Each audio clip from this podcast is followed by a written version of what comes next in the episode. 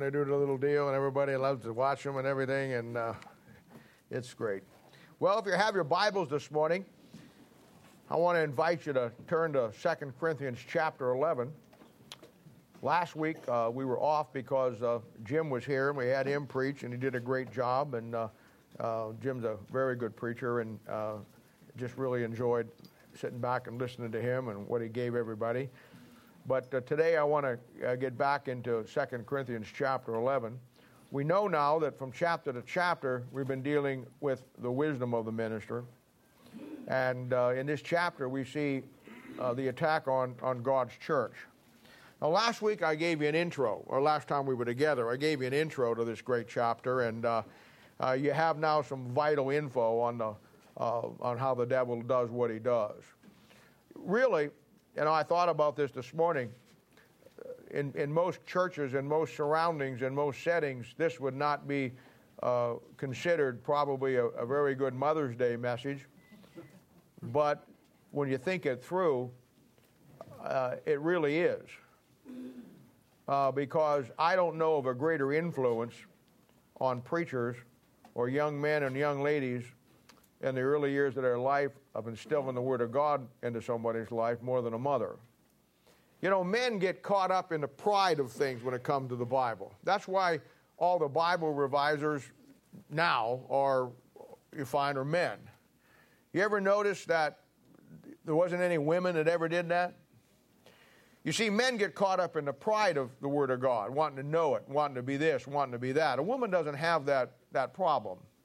Now, I realize, and we're going to see it this morning, that, uh, that Eve was deceived, and we're going to talk about that, but she wasn't a mom yet.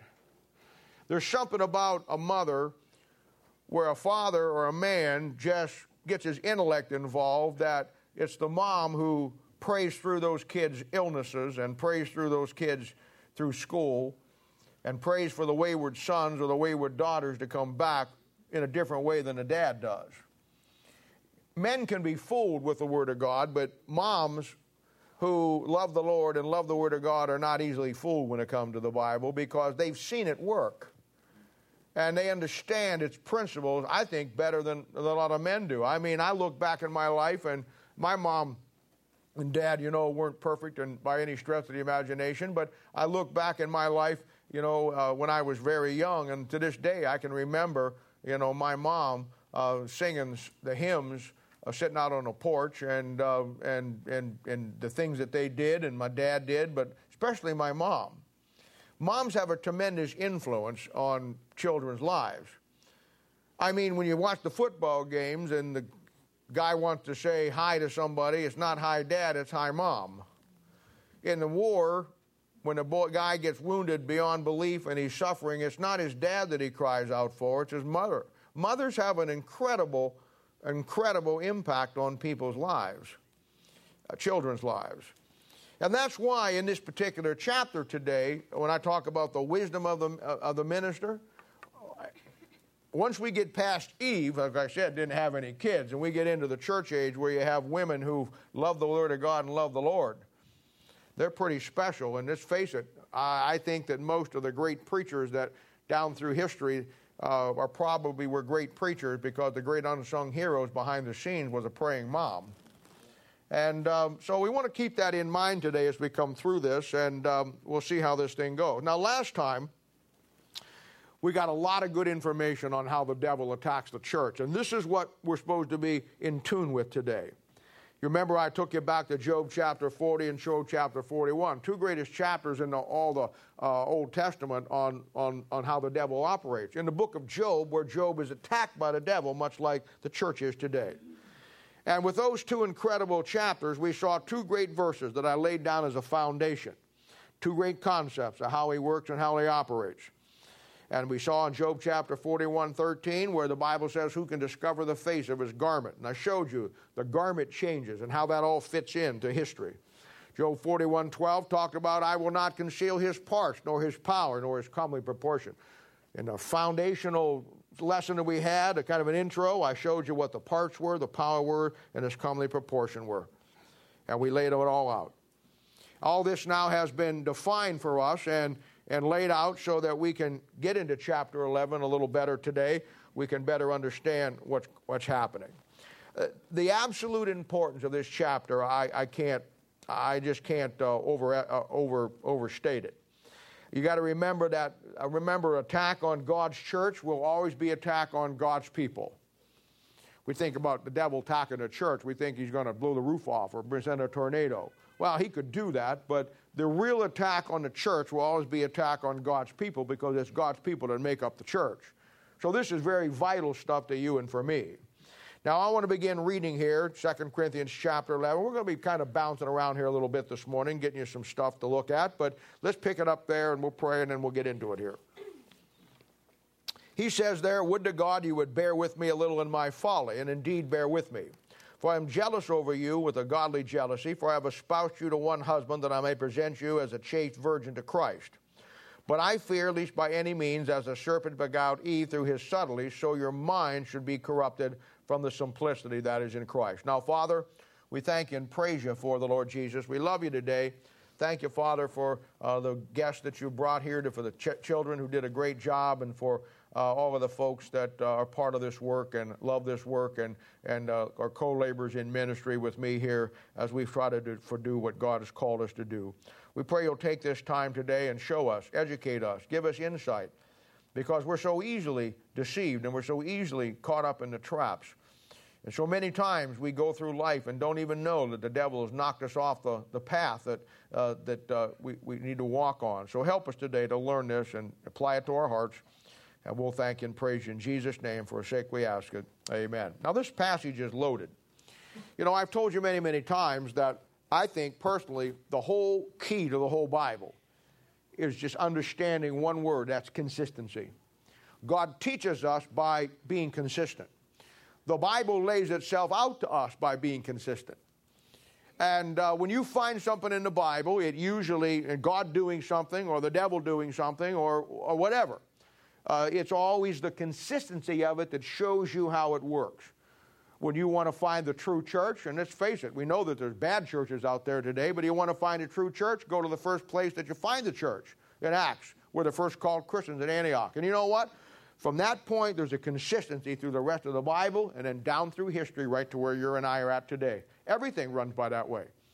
When God does something, He always does it the same way. That's why the number seven is such a key number in the Bible, because God always does everything by seven. Why did He do that? Because He wants to show us His consistency. And, and uh, this chapter is absolutely loaded because it begins to show us that with the devil also, the consistency is what you want to follow. Now, Paul has, he's afraid for this church. He's afraid for this church. And, and I understand that. A good pastor is always afraid for his church. Bible says that a pastor is like a shepherd, and the people in the sh- church are like sheep. And, uh, you know, uh, the, the analogies are endless how that sheep can be led astray. Sheep get, get afraid of wolves or, or wild beasts come in. And the shepherd there with his shepherd dog and his crook, he just beats them to, away and he protects them. And, but, uh, uh, but Paul is afraid for this church. And every good pastor ought to be afraid for his church. He ought to be afraid that, uh, you know, that, uh, and, and look to it, that uh, people don't get swallowed up in things and don't get caught up in stuff that, that hurts them. Because I told you last week, just as God has a plan for your life to do something with you, the devil has a plan in, for your life to take it out of your life. It's just that simple. It's not hard. And Paul is afraid for this church, and when he lays this chapter out uh, to illustrate his point to them about his fear of what the devil is going to try to do, he uses a great story out of the Old Testament in Genesis chapter 3 uh, about the fall of Adam and Eve. And man, what a story that is. Now, what Paul does here, again, is a great thing and it's a great key to us. Because Paul here and many other places throughout the Bible uses what we call typology or types of the scripture. Simply a story. Sometimes it's a story about a person. Sometimes it's a story about a circumstance or a situation in the Bible. And when you read it, it will be a study that, when you lay it out, will show you some New Testament principle. They're called typology in the Bible. Now, I got to be honest with you, most preachers today and certainly anybody who teaches the Bible in any higher academics, they don't believe in typology. But typology, along with consistency, is one of the great keys of the Bible, understanding what a type is. A type is a picture of something. And when you go through the Bible, you see all kinds of pictures of stories and people that illustrate certain things. I, have always looked at the Bible as a picture book. I remember when my kids were very little, and, and uh, most of you parents do the same thing. When you want to uh, do a Bible study with them, or read the Bible to them, or have them read along with you, you, don't get a you know a, a wide margin Bible and, and, and try to lay it out. You get one of those Bibles for kids that's got the big print in it, and maybe you read two or three pages about Noah's Ark or Adam and Eve, and then you turn a page, and then they were smart enough to illustrate the story by putting a picture of Adam and Eve in the garden, Noah going into the ark with the animals, and the picture illustrates to the little kids what the story's about. Well, hey, come on. Don't ever get so smart and big in your britches that you think that the Bible doesn't deal with you and I and Jesus doesn't want us to be like children. One time the apostles had gotten to the point where they're really, you know, uppity uppity and now they're really uh, got think they've made it and arrived and uh, some little children wanted to come up to be with Jesus, and the apostles tried to keep them away. You know how little kids can be. They get dirty, they play in the dirt. I'm sure by this time the apostles all had bought white robes, probably had little name tags on them. And they didn't want those dirty little children coming up, putting their grimy little hands over their white robes. See? What did Jesus do? Jesus said, Except you come to me as a little child, you have no part of me. And that's one of the greatest statements in the Bible because you know why? You try to come to God with your education, you try to come to God with all your knowledge, you try to come to God with all, all the things that you get from the world and from even the Christian world and come to God, you won't get anything. When it comes to that Bible and God, the dumber you are this morning, the better off you are. Amen. You really are. I mean, I, I'm, I'm not the smartest guy in the world. I may know a few things about the Bible, but hey, I, when I went to school, you know, you kids, I'm glad your kids aren't here today. When I got D's and C's, man, I was a good day for me. I mean, I was in the third grade so long, the kids brought me the apple. They thought I was the teacher, see? so, but that's what it takes because God wants you to come just like a little child. God wants you to be, no matter how old you are, He wants you to be so dumb that you'll just believe whatever He says. He wants you to be so dumb that he, if God tells you that the moon is made of green cheese, then that's exactly uh, what it is. I remember one time we were going to Ohio someplace years and years ago, and both of my kids were just little kids, and I was driving. It was an early morning, you know, and there wasn't much going on. I think it was a Sunday morning, to tell you the truth. Barb was asleep over there, you know, and, and the kids were in the back, and we were they were bored. I was bored, and, and so we were we were driving along there, you know, and and we were driving. I was in this lane, and a big old black Cadillac goes by, and it kind of you know how it goes by, and then it kind of paces with you for a minute, and then it just moves on. Well, the little kids looked over there and saw the guy obviously had his seat back, and he probably had a cup of coffee, and he had his power, he just back there, but he looked like he was asleep.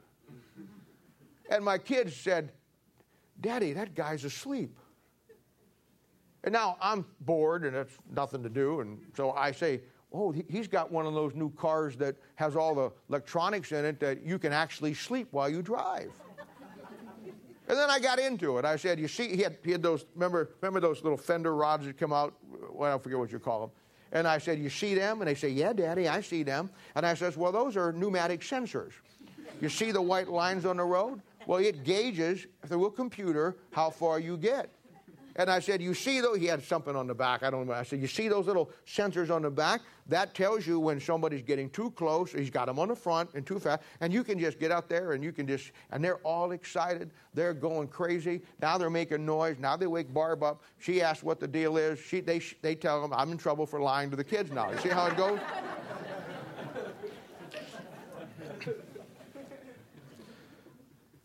That's the exact kind of relationship we should have with God. Whatever he tells me, I'm going to believe it. Except he's not going to fool with you like I fool with my kids. But you just got to be dumb enough to believe that what he says is true and come to him as a child. Now, that's why when he wrote the Bible, he put pictures in it. Typology. You read a story, you see the picture. The picture illustrates the principle. See how it works? Now, modern scholarship, you go to a Bible college someplace or go to most churches, they'd say that that's not true. But then they try to approach God through their academics, and that's why they don't know anything about the Bible. No, you want to come to God, you got to come to God as a child. And that's why he wrote a simple little book. You'll see it when we get through here. Bible's filled with them. It's filled with them. I'll show you a great example. Take your Bible for a minute and turn back to Exodus chapter 12. Oh, here I'll show you one.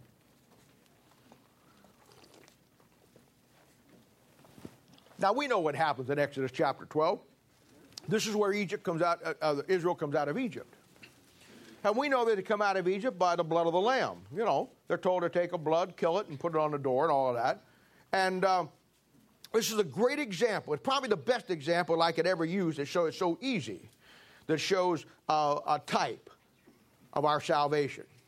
Now, I, I, for, when I first got right with God, uh, and I went to church on a Sunday night. The first night I, I really got plugged back in. Dr. Peter S. Ruckman was preaching, and he preached a message I'll never forget. In fact, I still have it on cassette, and it was called The Gospel According to Exodus.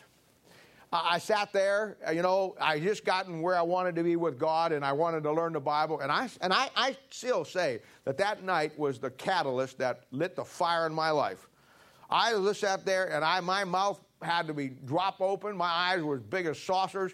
I could not believe he was getting everything he got out of that text. And he called it the gospel according to Exodus. You know what he did?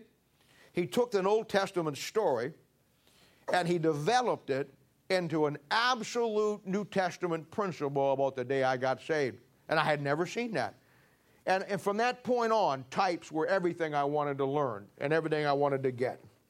And you know, uh, it's, a, it's a thing where, first of all, the, the children of Israel were brought out of Egypt by the blood of a lamb.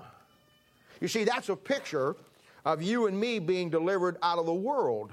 Because in the Bible, Egypt is a type of the world by the blood of the Lamb. All the elements of Christ's death on the cross in this passage, way, way before Christ ever was born. First of all, Exodus chapter 12, verse 1 says, up to this point, the nation of Israel kept the Feast of Tabernacles for the beginning of their year, which is in September. At this point, Exodus 12, God says, I'm changing that. Now, you're going to have a new beginning as a nation of Israel, and now it's going to be April at the Passover. You know what that's a picture of? If any man be in Christ is a new creature. Old things are passed away, all things become new. You see, there was a time in your life when everything went one way, and then the day you got saved, it all changed, didn't it? Now you're a new creature in Christ Jesus. He came down through that pasture, a passage and he talked about that it was a it was a male lamb there in verse 5. Just like Christ. Verse 5 says it was a male lamb without blemish, just like Christ. Verse 6 says it was killed by Israel, just like Christ. Verse 6 says it was killed on the 14th day of the month. Just guess what day Christ was crucified on. 14th day of the month. See? Verse 9 says, No water, roast with fire. Christ on the cross said, I thirst. They took that blood and they put it on the door. They didn't just put a big circle on the door. They put one blood over here, one blood over there, one patch of blood over here. Why is that? Because whoever wrote that was a picture, and when the Holy Spirit of God did that, he was portraying Calvary. And when Christ died on the cross, you had one thief here, one thief here, and him at the top. See, he's numbered with the transgressors, but he's higher than they are. You know why? Because he's deity. And it was interesting that they put the blood on the door. That's the door of a home. Because when a, when a dad gets saved, the family's going to get saved. Just works that way. Just works that way. You see, that's a story in the Old Testament that illustrates in typology a picture of the New Testament events of salvation. Look at verse 3, 4, and 5. I, I remember, remember Dr. Ruckman stopping and pausing on this. I preached this message, what I'm about to give you now, a hundred times over the years. You talk about the mind of the Holy Spirit of God. Look at verse 3. Verse 3 says you need a lamb. Look at verse 4. Verse 4 calls it the lamb. Look at verse 5. Verse 5 says it's your lamb. See that thing? The first thing you need is a lamb. But not just any lamb will do, you need the lamb. But you can know all about the lamb, but until you make it your lamb, you ain't going anywhere. See that thing? That's powerful, man. You know the only one Bible on the planet that has those three in it is a King James 1611 authorized version? Somebody didn't want you to know that. Oh, yeah, man. Oh, yeah. So, in time, through you coming to Thursday night Bible study, through uh, Sunday morning, and your own labors in the Word of God, one on one, when you come over and we go through the Bible together and all the things that we do, you begin to learn these. That's how I learned them. I didn't, at night, I didn't go home and by the next week have all the types down, but I'll tell you, by that time I was one to hunt for them. And everything I did the rest of my life, I marked them in my Bible, correlated them in my Bible, and uh, that's what you got to do. I mean, the Bible's filled with them. You find stories of people in the Bible who are types of, of, of great pictures. You want to study salvation? Study Mephibosheth. You want to study salvation? Look at the book of Ruth.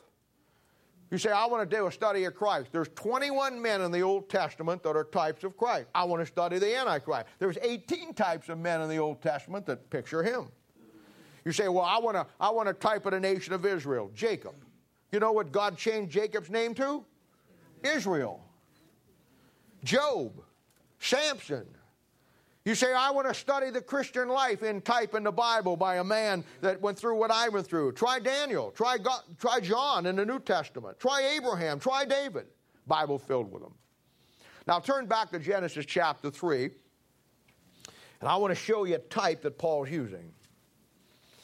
And this is where Paul uses the story about Eve and the devil and the fall of man in Genesis 3. And it's a type and Paul, when he wants to tell the church, the New Testament church at Corinth, some 4,000 years later, he goes back to the Old Testament and uses a story to illustrate the New Testament principle. I want you to see that. I want you to start learning types. Now, look at look at uh, it, well, I'll read it to you. You already turned back there. In 2 Corinthians chapter 11, verse 3, Paul says this. He says, But I fear the serpent beguiled Eve through his subtlety. See that thing? Now look at Genesis 3 1. Now the serpent was more subtle than any beast of the field which the Lord God had made. Now that word subtle is a great word because the word subtle is, uh, it has a lot of different meanings. We use it today as someone who does something behind your back, subtle about it does something behind your back but gives the appearance on the outside that uh, they're not doing anything. That's subtle. Subtle is a deceitfulness. Subtle is like treachery. And when somebody is subtle about something, they're telling you one thing, but they're doing something else. They have an ulterior motive. And that's the devil here. He says, Now the serpent was more subtle, so you understand that word, than any beast of the field which the Lord God had made. And he said unto the woman, Yea, hath God said, You shall not eat of every tree of the garden. And the woman said unto the serpent, We may eat of the fruit of the trees of the garden, but of the fruit of the tree which is in the midst of the garden, God has said, You shall not eat of it, neither shall you touch it, lest you die. And the serpent said unto the woman, uh, You shall not surely die, for God doth know that in the day you eat thereof, that your, then your eyes shall be opened, and you shall be as gods, knowing good and evil. And when the woman saw that the tree was good for food, and that it was pleasant to the eyes, and a tree to be desired to make one wise, she took of the fruit thereof, and did eat, and gave it also unto her husband uh, with her, uh, and he did eat. And the eyes of them were both were opened, and they knew that they were naked, and they sewed fig leaves together and made themselves aprons. Now, that's a great story.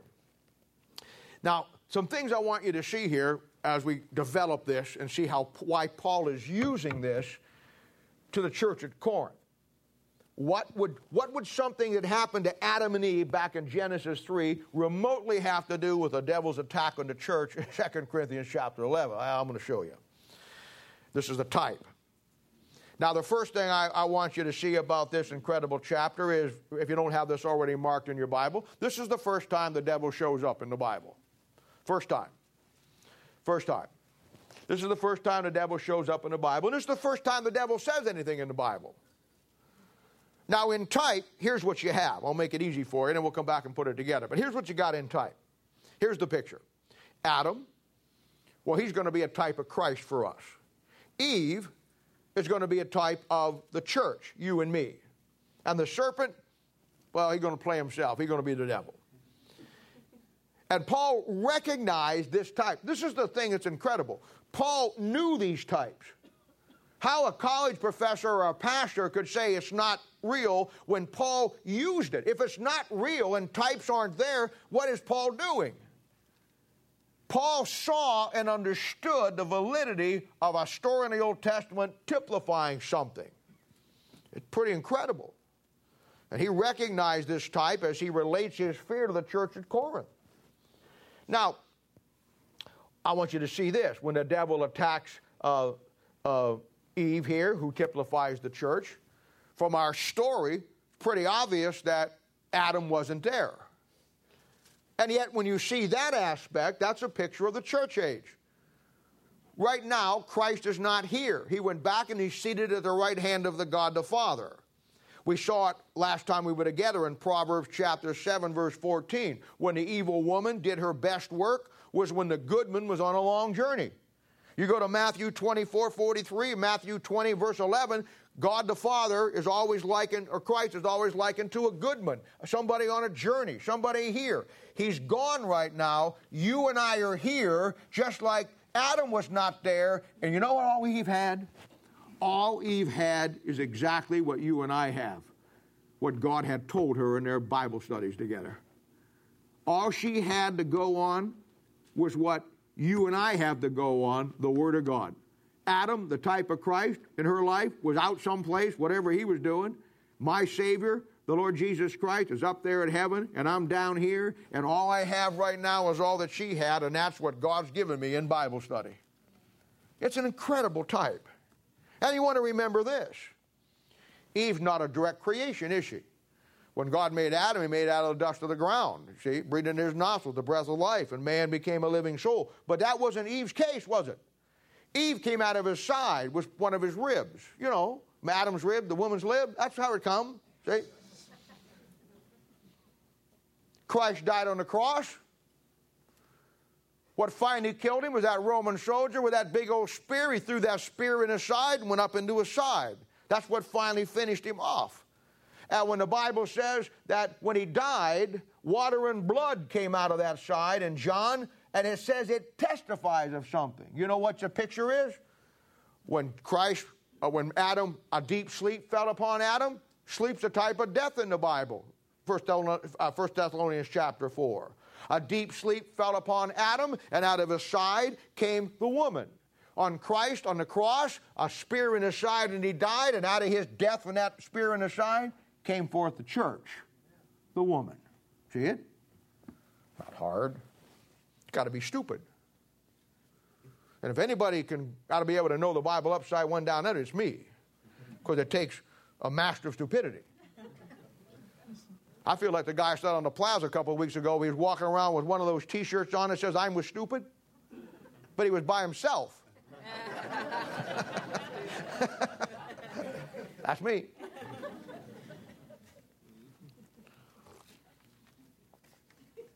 Adam and Eve are the only two people ever in history that when they were created, they were created with God's image and God's likeness. And I don't have time to get into all of that this morning, but the image is the spiritual side of it, the likeness is the physical side. And when they fell, they lost the image, spiritual image of Adam.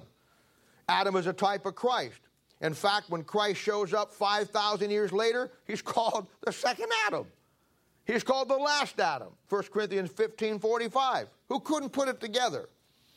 Also, she's given to him, ah, she's given to, Eve is given to Adam as a helpmeet. You notice it's not a mate. Animals have mates. Human beings don't have mates.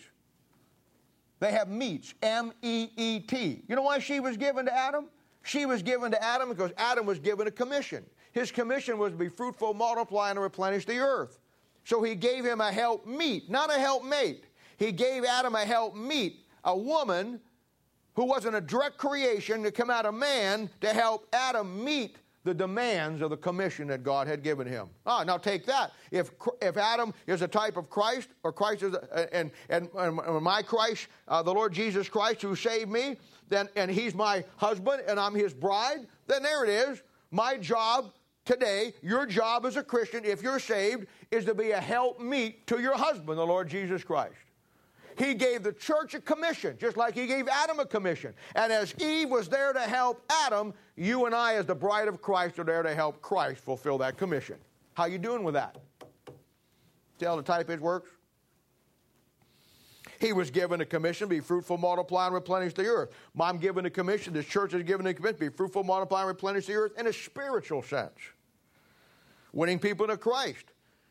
Restoring the fallen image of Adam. See how it works?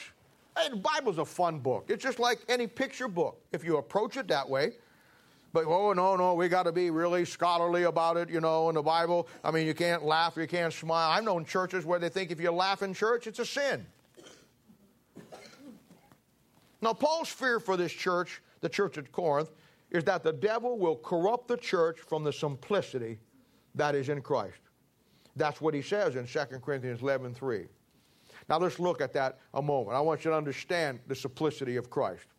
God, in this particular case, God's simplicity for Adam and Eve was a garden. Perfect weather, no work, no taxes, no war, no government, no laws, no hospitals, no snow, no floods, no death, no funeral homes, no natural disasters, no bugs, no mosquitoes, no funerals, no caskets. I mean, perfect.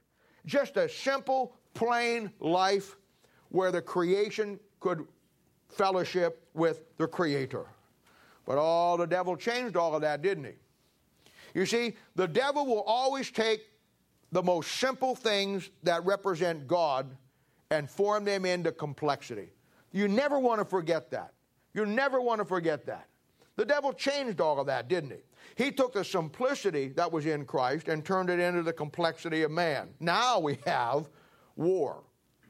Now we have to go to work. Now we have death. Now we just don't have homicide, but we got genocide and suicide. Now we got bad weather, we got taxes, we got cancer, we got hospital, we got funeral homes, we got divorces, we got hurricanes, we got hurricanes, we got tornadoes, we got, and, and, and yet now we all live in the city. Now, I, am not against the city, but I want to tell you this. You do know that the first city in the Bible was started by a murderer, one of the devil's boys. And if there's anything, how many times have you heard it? I got to get out of the city, out of this rat race, and just get back to the country. Why? Because in the country, much more simple. I mean, you don't have traffic you got to deal with. You don't have to have this you got to deal with. I mean, you don't have bosses or people. You get up in the morning, milk the cows, and they don't do what's right, slap them with the bucket. I mean, it's easy, see? it's much more simple. Much more simple. You live in a city. Most people can't think the thing through. You live in a city, but you still have to go to the farm to eat.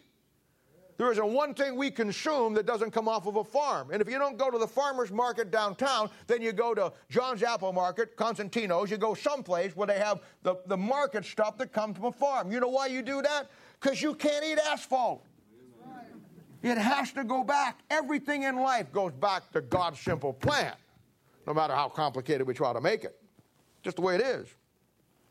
Now, the devil, and want to mark him now, will always be connected to making the simple things of God and making them complex. Let's see if it's true. Let's have some fun for a moment here. Let's take salvation. Is there anything that is more simple than God's simple plan of salvation? If thou shalt confess with thy mouth the Lord Jesus, and believe in thine heart that God hath raised him from the dead, thou shalt be saved. Whosoever shall call upon the name of the Lord shall be saved. How much simpler does it get than that? Oh. But when man gets it, when the devil gets into it, now it's you got to be baptized to be saved. You know, there's some churches that baptize you for salvation that baptize you seven times backward, three times forward. That's complicated. They probably have to get, they do a lot of baptism, they probably have to get a new pastor every four or five years because his back goes out. but now, no, no, salvation not simple anymore. Now you got to be baptized. You realize that the five major religions that are around the world today that teach you got to be baptized to go to heaven, they teach that you can only get salvation through their church. And blood of Christ is applied to your sins through their water system and their baptismal. That's complicated. I stood there one time looking at the Church of Christ baptistry, and I said, "What? Do you, wait, I'm waiting for the blood to come out." Never came out. Now it's you got to work your way to heaven. Well, that's complicated. Now you got to have the second blessing. Somebody asked me one time if I got the second blessing. I said, I ain't got past the first one yet. Now you got to be predestinated. You know, Jesus loves me. Sorry about you. You're not one of the chosen few. You know how it works? That's complicated. You know what a Calvinist really teaches?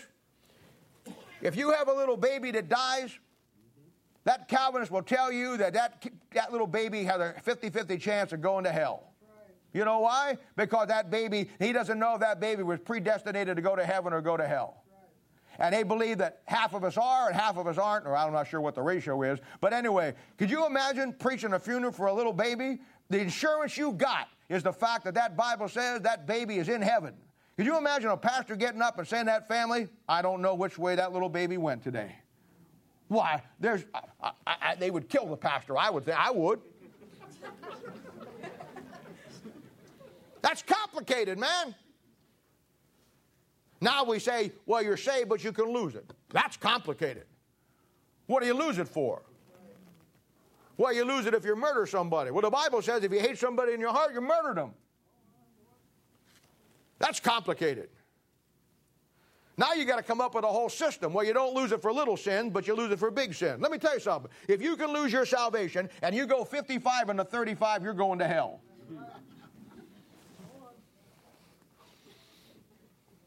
That's one good thing about being saved and knowing eternal security. You can go as fast as you want.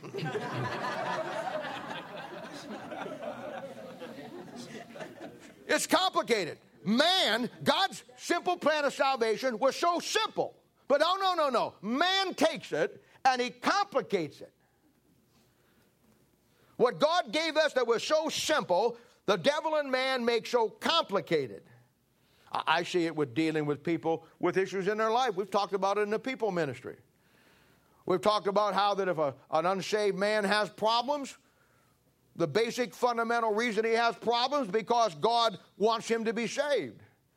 And the only happiness and completeness he can have in life is to be saved. So when he rejects Christ's salvation, he tries to find happiness in everything the world has. And hey, most of us have been there. Is there any complete happiness in the world?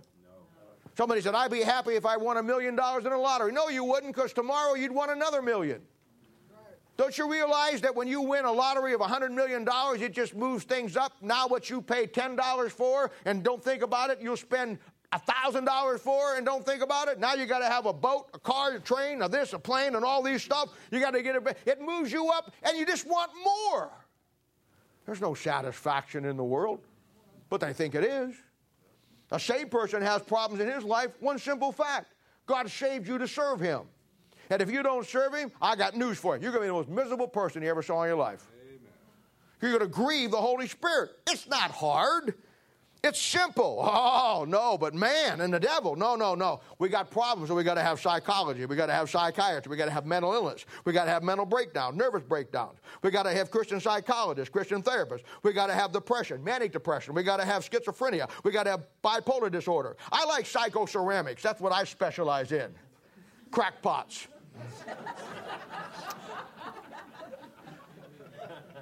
the mark of the devil's handiwork will always be taking the simple things of the Bible and making them complicated. You see it in the Bible. I wrote a book back there called How to Study the Bible, sold well under a million copies.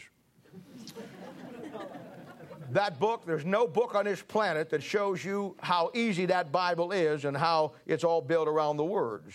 Bible is easier to book in the world to learn. You say, why is it so hard for me? Because it's the only book in the world that you have to do it God's way not your way. See, you can have your way in everything you want in life, but when it comes to that book, it's His way. His way or no way. 98% of the words in that Bible are one syllable and two syllable words. Flesch Kincaid. It was a corporation that did a lot of work for uh, developing a, a, a, grade level formula for reading and uh, for public schools. And uh, somebody took their formula one time and applied it to the, all the translations of the Bible. They said that the NIV was a, written on an eighth grade level. The good news for modern man, sometimes called bad news for modern man, was written on a seventh grade level. The ASV was written on a sixth grade level, and a King James 1611 Authorized Version was written on a fourth grade level. Fourth grade, a fourth grader could get it. William Tyndale, 1495, one of the great early translators that translated the Bible in English for the common people. He took a lot of heat for it. He took a lot of heat for it. And uh, all the scholarly world, they didn't want the common man to have a Bible. The devil didn't want the common man to have a Bible because the most powerful thing in this universe is a common man with a common Bible.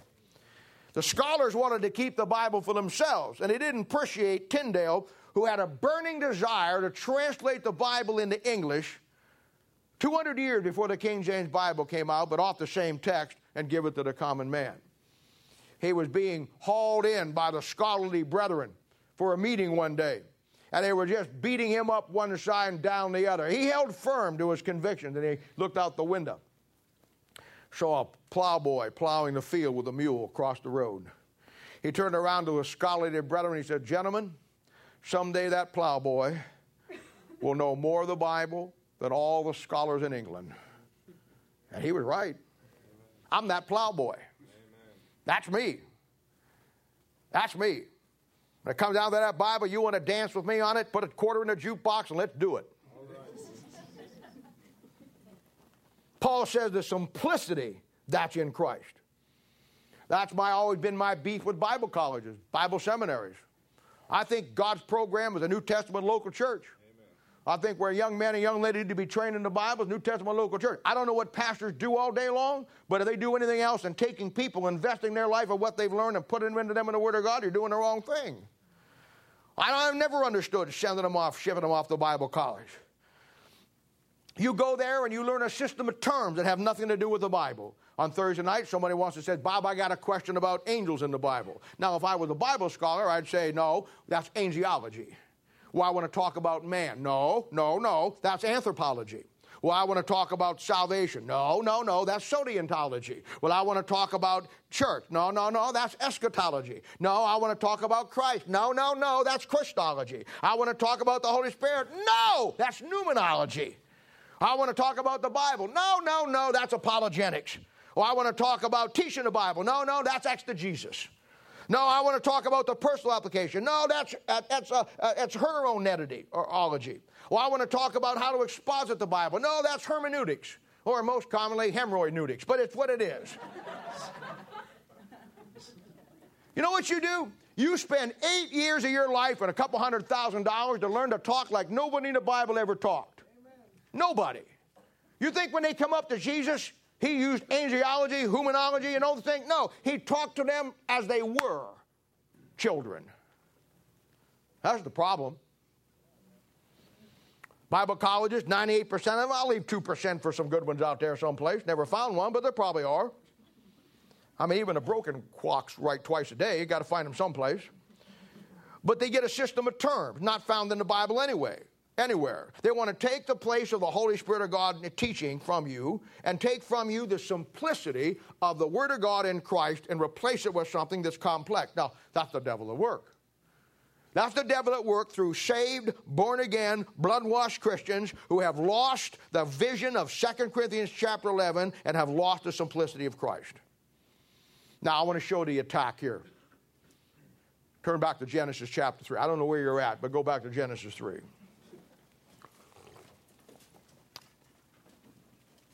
Now, here's the attack that Paul is so worried about.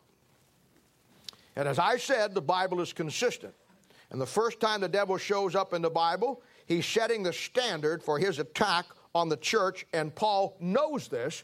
He understands this, and this is why, four or 5,000 years later, he's running back to here to make a point to the church in the New Testament. It's a type. Now look at Genesis 3 1. Look what the devil says. It says, Now the serpent was more subtle than any beast of the field that the Lord God had made. And he said unto the woman, Yea, hath God said. Now that's an incredible statement. The first words out of his mouth was something that God said. You know, if you're an atheist, that really makes you look like an idiot. I'm going to give you my t shirt. I mean, an atheist says, I don't believe in God. The devil believes in God. How foolish that makes you look. If I was an atheist, I wouldn't tell anybody. How ridiculously it makes you. The devil knows there's a God, and the first words out of his mouth, when he wanted to corrupt man and corrupt everything in God's plan and take the simplicity and make it complex, and he wanted to foul up. He didn't ask Eve out on a date. He didn't want to get her drugs. He didn't want to get her booze. He didn't want to get her all of those things. He simply came and said, Yea, hath God said. You shall not eat of every tree of the garden. That's what he said. Now look at that. Look at 216. That's not what God said. God said in 216, and the Lord God commanded a man, saying, Of every tree of the garden thou mayest freely eat. Now there it is. There's the first attack of the devil, and that's going to run consistent through all history and all the Bible, and that's why Paul used it back then in 2 Corinthians chapter 11, and I'll use it today. The first attack of the devil in the Bible on a type of Christ is simply, Yea, hath God said, and then he changed what God said. See that thing? And it's not a statement, it's a question mark. He didn't say, Yea, hath God said. He said, Yea, hath God said. He laid the premise in her life that God didn't know for sure what he was saying. He put it in the form of a question, not a statement, and then he altered and revised and changed what God said. Now, watch this.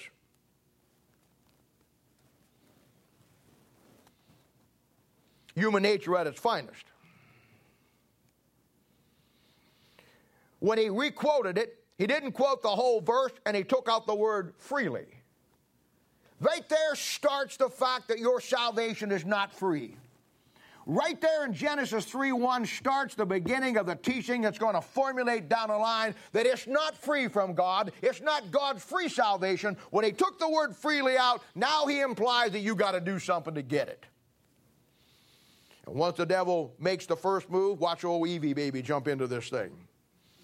Here's our first Bible reviser in history. And the woman said, chapter 3, verse 2 and 3. And the woman said unto the serpent, We may eat of the fruit of the trees of the garden, but of the fruit of the tree which is in the midst of the garden, God hath said, You shall not eat of it, neither shall you touch it, lest you die. Now, there it is. The devil subtracted from the Word of God and put a question mark on it. And old Evie shows up and she adds to the Word of God he said absolutely nothing about touching it. And if that wasn't all, he told her specifically what tree it was. Look what she says. What tree was it? She says, But of the fruit of the tree which is in the midst of the garden. What tree is that, Eve? God was specific and told you which tree that was. See, here's the start of the devil and man taking the simple things and trying to make it complex. And boy, did it get complex from here. And you know what how it ends. It ends in complexity. It ends in the first deviation from what God said in the simplest form in the scriptures, led to the fall of man and the complexity of life on planet Earth, and to, for an eternity, billions of people stepping out without God, all because now we believe that God didn't know what he was talking about. And the devil's never changed his tactics. And today, when the devil wants to destroy the, uh, the, the, the, commission that God has given to the church be fruitful, multiply, and replenish the earth in a spiritual sense, the Great Commission preach the gospel to all nations, he does the exact same thing. He comes to you and pretends to be spiritual and says, like we saw in Job 41, with soft words, as an angel of light. And today, across this world, pastors are standing in the pulpit and saying, Yea, hath God said, thousand pulpits. Bible colleges across this world, yea, hath God said. And in every Bible study you'll find throughout the week, yea, hath God said. In every case, after they say that, you know what they do? They just change what he said. They said, well, that's not a very good reading. Well, you know, a better translation of that should be this. There's places where they'll tell you in your Bible in Mark, in the last Mark chapter 16, there's people that will tell you that the last 12 verses shouldn't even be in there. There's places in 1 John chapter 5 where the greatest, greatest verse on the Trinity is, and everybody takes it out. You know why? Because they want to revise what God said. Hey, you know what? I'm just dumb enough to believe that that's what He gave me, that's what it is, and that's what I'm staying with. Guy came to me one time and he says, Oh, you're Bob Alexander, aren't you? And I said, I don't know. Do I owe you any money? I said, Yes, I am. He says, Well, you believe the King James Bible without error. And I said, That's correct. He says, I believe it has errors. I said, Okay. I said, How'd you get those errors? How'd you find them? He says, Well, he says, uh, he, I said, Give me one error that God showed you was in that Bible. Just one. I'll show you a hundred thousand things God showed me about the Bible. Show me one error that the Holy Spirit of God you found it was wrong in that Bible. Everything he had, some man told him. You idiot. I'm going to give you my t shirt. I have to buy a lot of t shirts.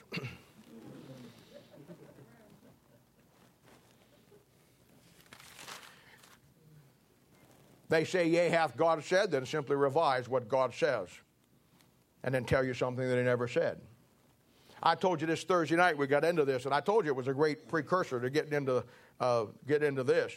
And, uh, but the difference between a King James Bible and NIV is 60,000 changes between the two. 60,000 places where some man didn't think God knew what he was talking about and changed it. There's the attack today. Somebody said, well, I got a new King James Bible. That's 40,000 changes. That's 60,000 places that somebody thought God didn't know what he was talking about and either changed it or took it out completely. You want a list of them? See John Busquet. He puts them out all the time, our famous French evangelist.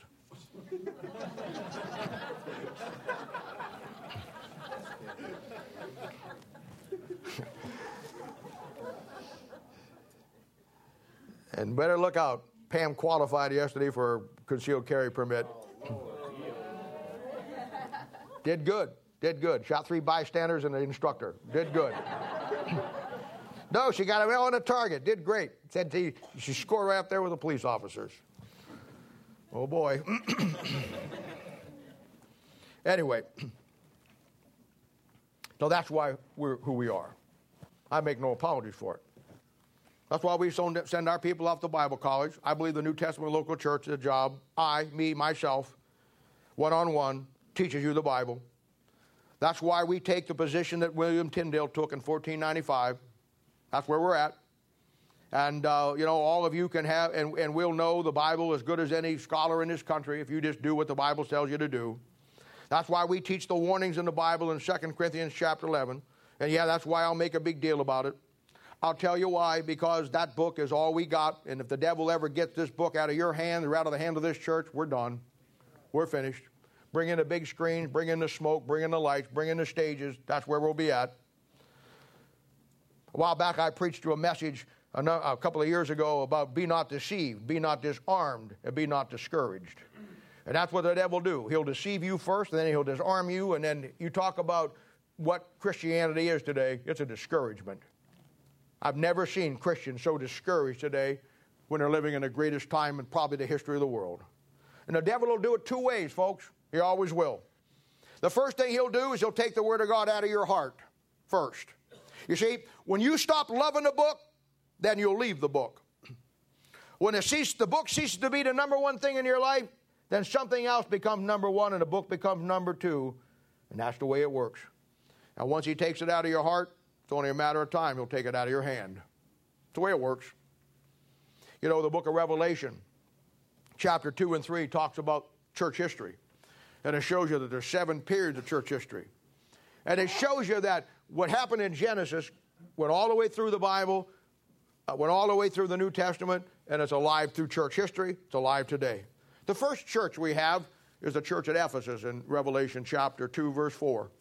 And that church is the first church. It lines up to the, uh, Paul in the book of Acts in Acts chapter 20, the church at Ephesus. And the word Ephesus means fully purposed. Here was the church that had everything that it needed the apostles, some of them had just died off. Uh, some of them are still around. They're, they're, the, the, the ones that they won to Christ are still around.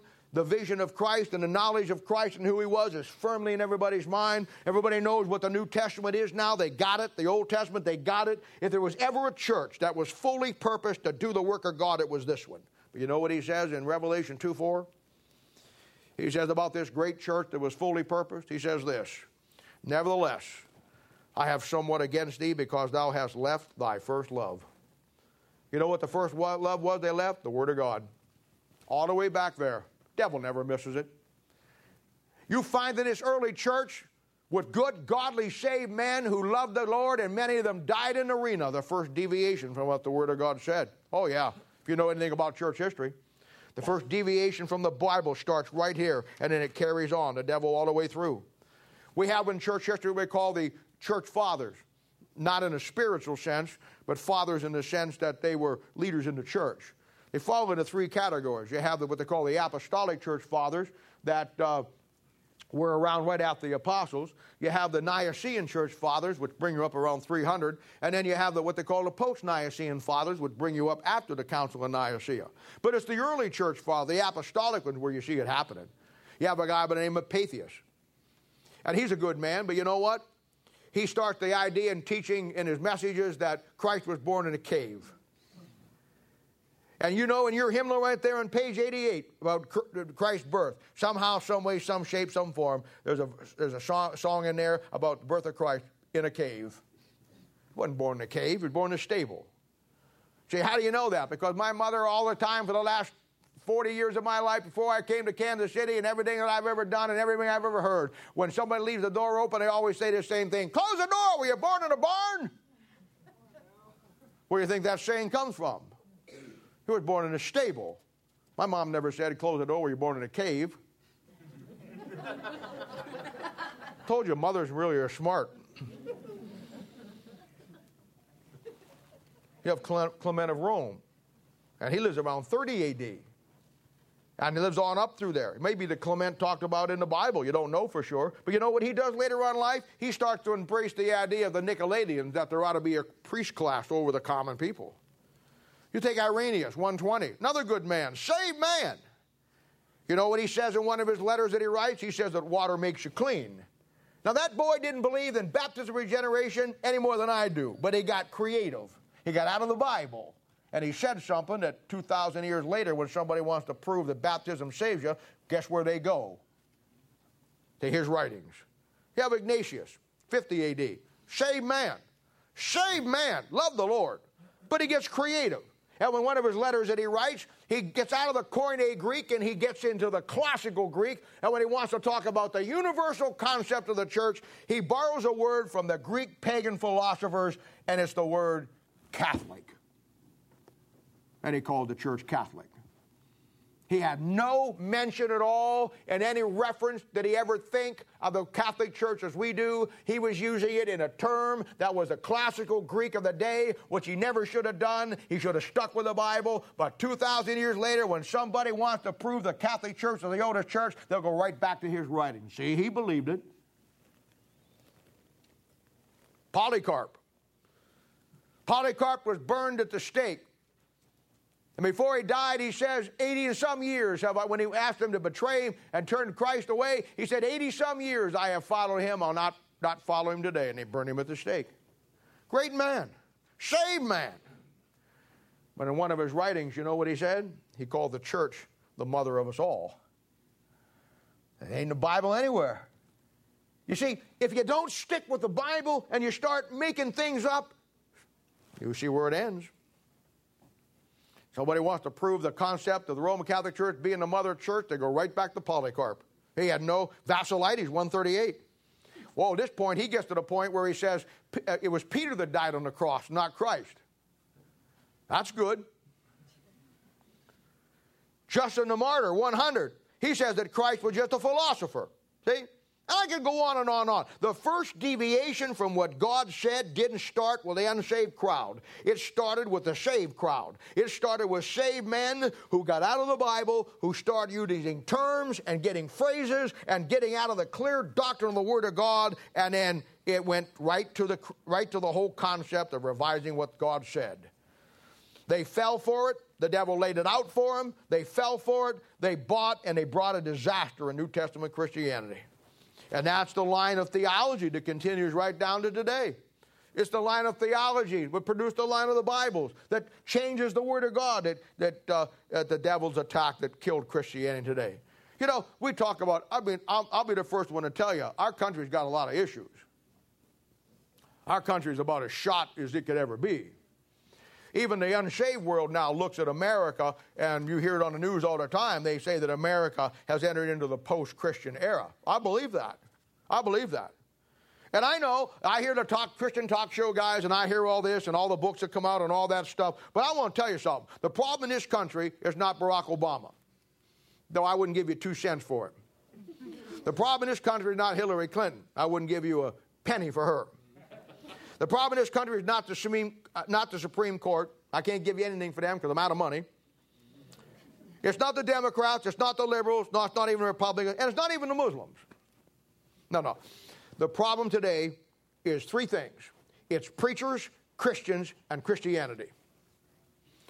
It's people who get into that pulpit every Sunday, won't preach the Bible, won't preach the paint off the wall, won't preach the hell out of people, and won't do what needs to be done. Billy Sunday in the 1920s, one man single handedly, by preaching the hell out of every place he went and the paint off the wall, one man turned the whole country from bruise and brought in prohibition. One guy with that book. What could a hundred thousand men standing in pulpits across this country, laying the Word of God out, putting it out, do? Back in the 1800s and the 1900s, it was where the revivals were across this country. Gypsy Smith, Mordecai Ham, Kansas City. Who remembers? Saw back in the early 1900s one of the greatest revivals in this city by Gypsy Smith. We watch the Grand Ole Opry. We watch all the little people on there and all the thing, and it's all fun. And nobody understands that down in Ryman Auditorium, Nobody knows that in May the 10th, 1885, Sam Jones preached in that city. And it was such a revival, and one of the biggest gamblers and one of the biggest crooks in that city got saved. And he wanted to have a place for Gypsy Smith to preach the Word of God. And his name was Thomas Ryman. And he built that tabernacle called the Union Gospel Tabernacle, which now is called Ryman Auditorium. But it was a place back then where hundreds and hundreds of thousands of men and women heard the gospel. Who knows that today? Now it's little Jimmy Dickens, Charley Pride. Now it's all this stuff, and we've lost the whole concept. And all across, the devil has done his attack. I am not responsible for Ryman Auditorium. I'm not responsible for all the other churches. I'm not responsible for all those things. But I am responsible for what I have right here. So Paul's, Paul's fear was real. And my fear is real. Fear that the church of Christ, Jesus Christ would be beguiled. And we're going to talk about the word beguiled next week beguiled from the simplicity that is in Christ, and in time corrupted and destroyed by the complexity. And that's exactly what happened.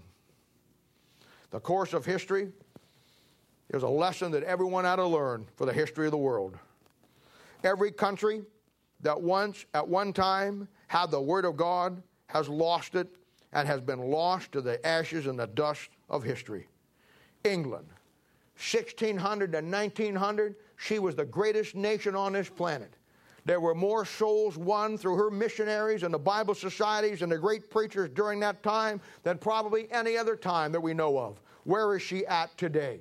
She got educated and dumped the book in 1900. Czechoslovakia doesn't even exist anymore. In 1400, everybody in that country was a saved, born again believer by one man John Huss. Today, the country doesn't even exist anymore. Germany. Boy, how we got from Martin Luther to Adolf Hitler. How we got from Martin Luther to Kaiser Wilhelm. How we got from one place to the other is one of the greatest studies that we have no time today to lay out.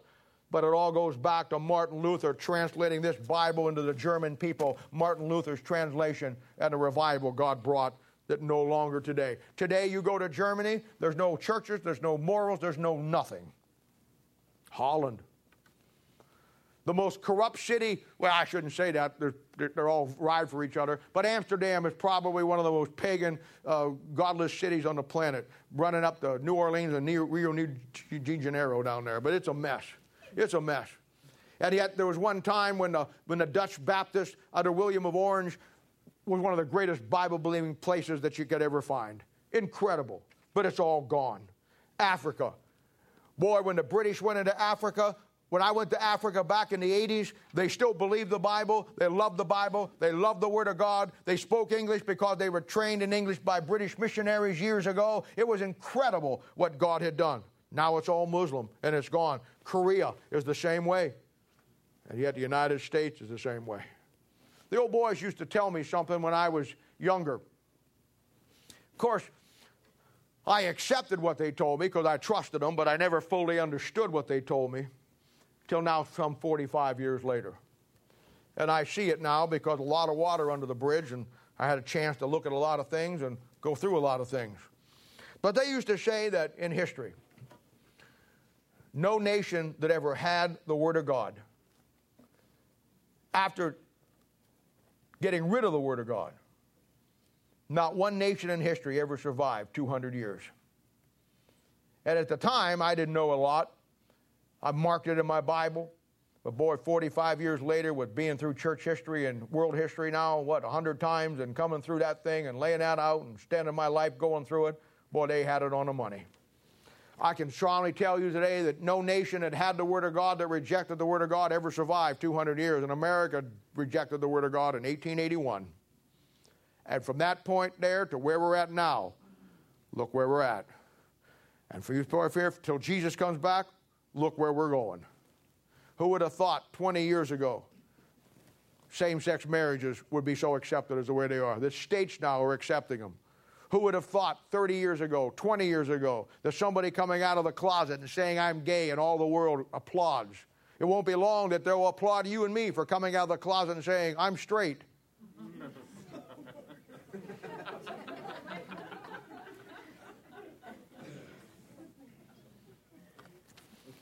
This is Paul's concern. And as we move into these last days, however long we have before the Lord comes back, we have got to hold the line.